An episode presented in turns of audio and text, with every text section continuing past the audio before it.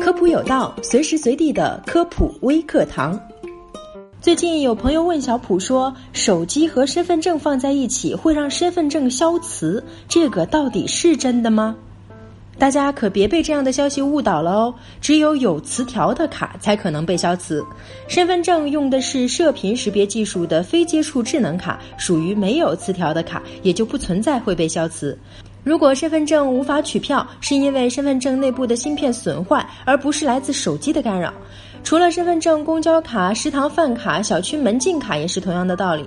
出门时可以安心的将手机和这些卡放在一起携带，不用担心被消磁哦。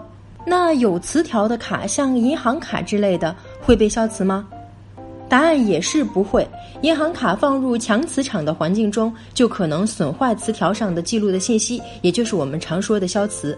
但手机呢，不是强磁场，即使手机中的一些内部零件有磁体，也不足以对银行卡的磁条构成干扰。因此，将银行卡和手机放在一起也是 OK 的，不用担心啦。